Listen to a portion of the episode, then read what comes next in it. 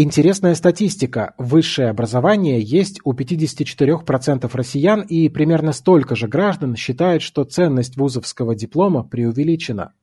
Учеба в вузе отнимает годы, а многие современные профессии, которые дают зарабатывать отличные деньги, можно освоить за несколько месяцев.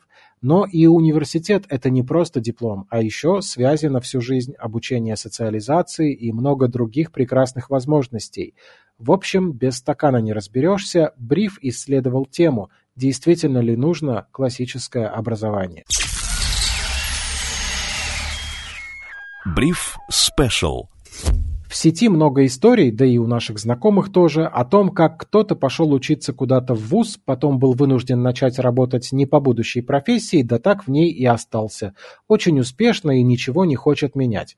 Такие люди, как правило, жалеют о силах и деньгах, которые потратили на нелюбимое высшее образование. Еще говорят, что для некоторых профессий вообще достаточно только среднего специального образования. Ну, хочешь ты, например, быть мотористом и водить трактор по полям, Зачем тебе бакалавриат в сельхозакадемии, когда можно закончить аграрный техникум за более короткое время? А то и вовсе курсы трактористов. Это все-таки не так сложно и дорого, как войти в IT, да и перспективней. На минуточку шок-контент. У многих пилотов, например, даже нет высшего образования, потому что свои тренировочные часы они налетали в аэроклубах. Что ж теперь, не летать? При этом, чтобы стать библиотекарем, можно закончить вуз с программой на 4-5 лет. Да, там есть столько знаний, и все они нужны, но все равно звучит смешно. Есть, конечно, и противоположная точка зрения. Для многих университет открыл новые возможности, показал, как получать гранты на свою работу или куда двинуться в изучении любимой дисциплины дальше, дал нужные для профессии связи в конце концов. Плюс работникам с вышкой платят в среднем все-таки чуть больше, а работодатели оценивают диплом иногда как доказательство того, что человек способен выдерживать долгие марафоны на одном месте, добиваться целей и не метаться туда-сюда. Кажется, основная разница между первыми и вторыми в том, что одни понимали, куда шли и зачем, а другие выбирали то, что вроде бы не будет лишним, хотя сердце к этому не лежало. Опыт разный, но, как и в маркетинге, запоминается самое яркое. То, что Стив Джобс бросил вуз, например, или шутки про то, что с вручением диплома появляется прекрасная подставка для кофе. Действительно, обилие странных вузов обесценило высшее образование. Мобилизация показала, что и в аспирантуру многих берут просто потому, что у них есть деньги. Вероятно, это влияет на общественное мнение. Поэтому четыре года назад опрос населения показал, что меньше россиян, чем обычно, настроено получать высшее образование. А ведь еще 15 лет назад тех, кто верил в нужность диплома, было три четверти – 76%. Сейчас уже только половина. И во многом в этом прослеживается влияние родителей, потому что это среди них почти 90% уверено в том, что ребенку не выжить без диплома. Это же такой простой и понятный путь.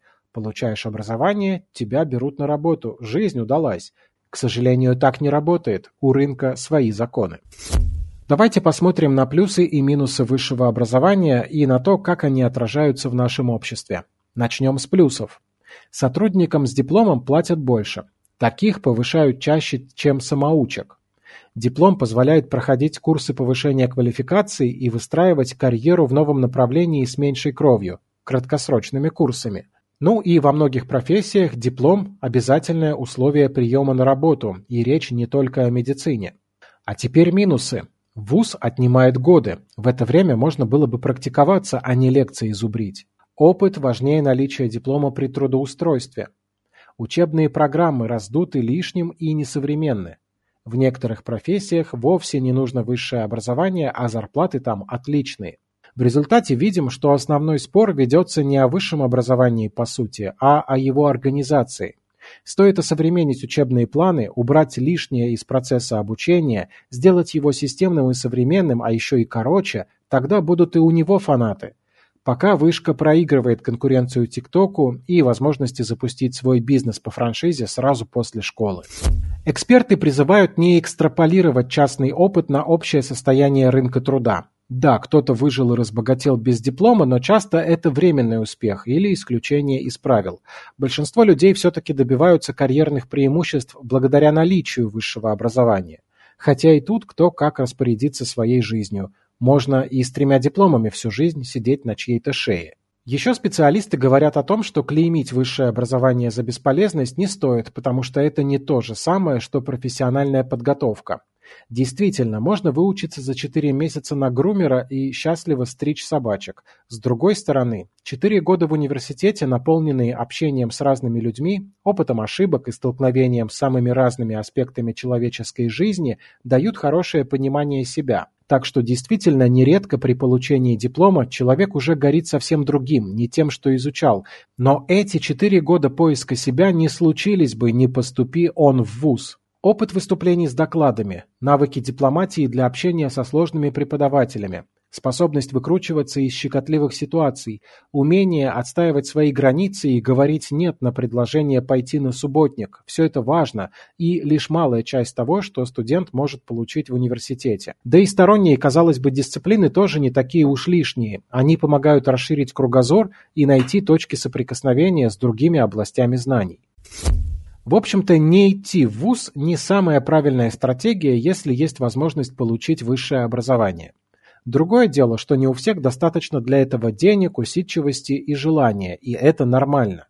В таком случае действительно есть возможность построить карьеру с помощью разного дополнительного образования. Если говорить о высокодоходных отраслях, то такой вариант подойдет для целеустремленных людей.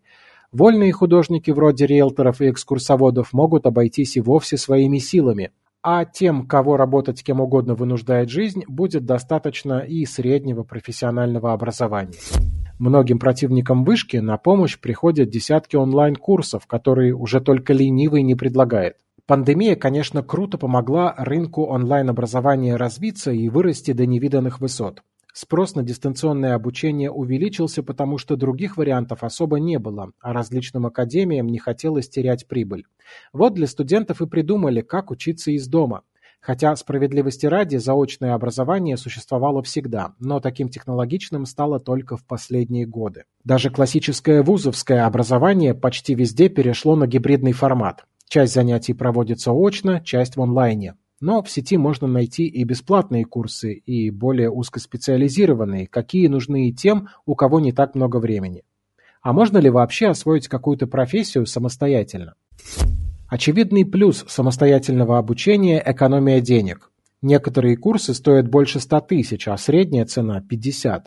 Еще из позитивного возможность учиться в своем графике по вечерам или только по выходным, во время отпуска или в обеденные перерывы. Также и в тяжелые рабочие дни можно легко сделать паузу в процессе обучения и наверстать через недельку.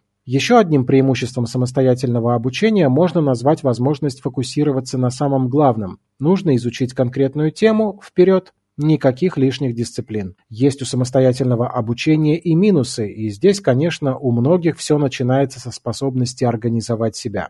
Не каждый двигается вперед без волшебного пенделя. Кому-то жизненно необходимы дедлайны, а вот недостаток общения с однокурсниками и невозможность с кем-либо обсудить изученный материал тоже иногда мешают усваивать его быстрее. Кроме того, изучаемый самостоятельно материал, как правило, не структурирован. Много времени будет уходить на поиск какой-то информации, и не всегда понятно, от какой темы к какой двигаться дальше, чтобы соблюсти правильную логистику.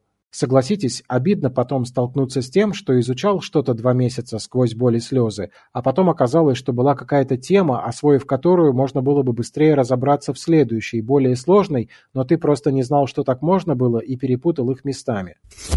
Еще знания на халяву из сети часто могут оказываться неактуальными. Все-таки большинство вузов и онлайн-школ следят за обновлениями в науке и программах образования и предлагают более-менее полезные знания. Да и обратиться за консультацией к кому-то более опытному при самостоятельном обучении чаще всего нельзя.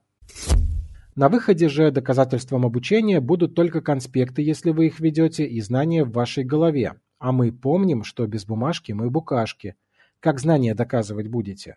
В сравнении с соискателем с дипломом или корочкой можно и проиграть. Не все работодатели проницательны, а про HR-специалистов я вообще молчу. Выбор, как обычно, каждый делает сам в соответствии со своими потребностями и способностями. Надеюсь, пищи для размышлений здесь было достаточно, чтобы принять самое подходящее решение. Слушайте бриф на Яндекс Музыке и других стриминговых платформах. Сергей Чернов специально для InvestFuture.